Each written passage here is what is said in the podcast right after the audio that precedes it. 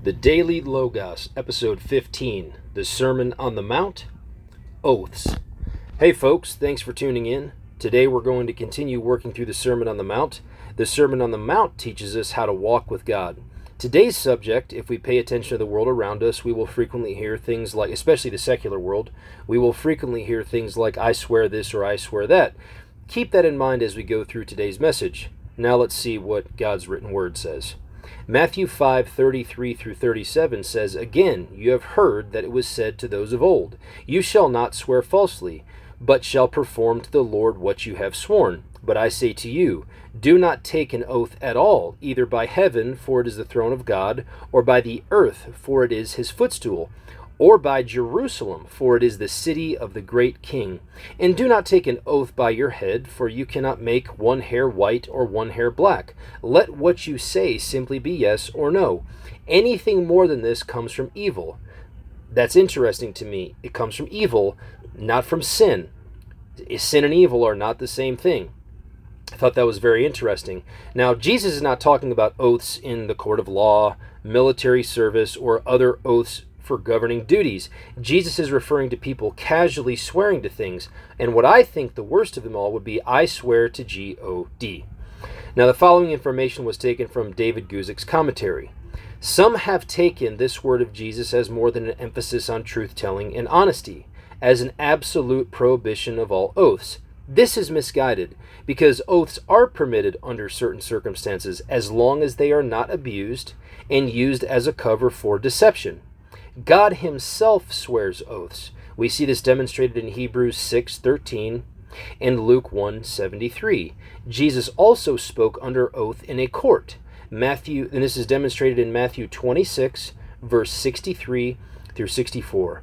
Paul also made oaths in Romans 1:9, 2 Corinthians 1:23, Galatians 1:20, and 2 Thessalonians 2:5. So there we have it, right? We have biblical demonstrations of oaths. So they're specifically referring to false oaths.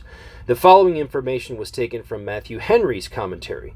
There is no reason to consider that solemn oaths in a court of justice or on other proper occasions are wrong, provided that they are taken with due reverence. But all oaths taken without necessity or in common conversation must be sinful, as well as those expressions which are appeals to God through persons thinking thereby to evade the guilt of swearing.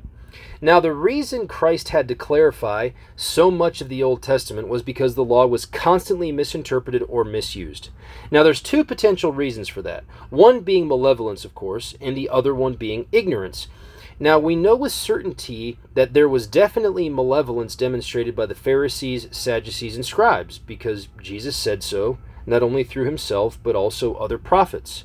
Now, we also know with certainty that there were moments of ignorance also, because there were moments of virtue captured in writings about the Sanhedrin, where a person in a position of authority released disciples to see if their message was truly inspired by God. So we know the Pharisees, Sadducees, and scribes were not all malevolent.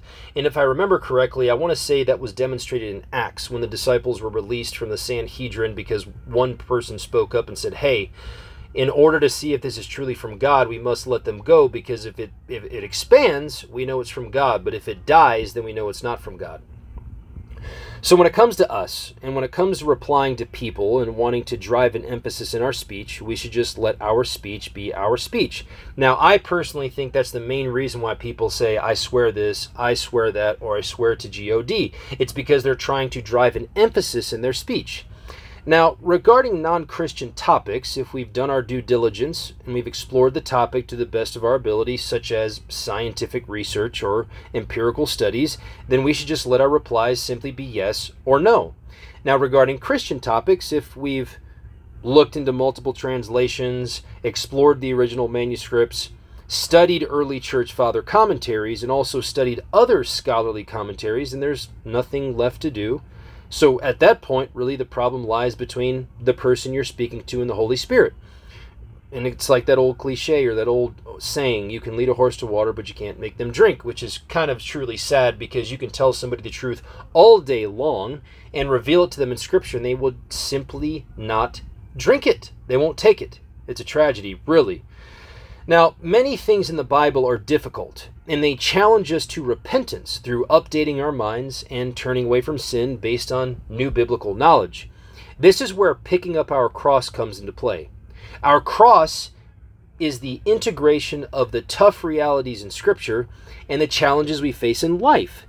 And sometimes the light of truth and knowledge together with spiritual purity, because that's the biblical definition of light Sometimes it's blinding to those who have grown comfortable with dim lighting or darkness.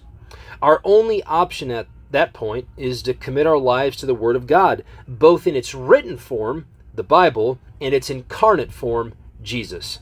Now, today's message is short and it isn't very difficult to wrap our heads around, so let's just summarize it and then we'll call it a day. So, number one, we shouldn't say I swear unless it's an official oath. No false oaths. Number two, we shouldn't say I swear to anything in common conversation. Number three, if we are telling the truth in normal conversation, then simply allow our speech to be yes or no, and that's sufficient. And number four is, of course, we are allowed biblically to take official oaths, but again, just not false oaths. I hope everyone has a great day. Fight the good fight. God bless.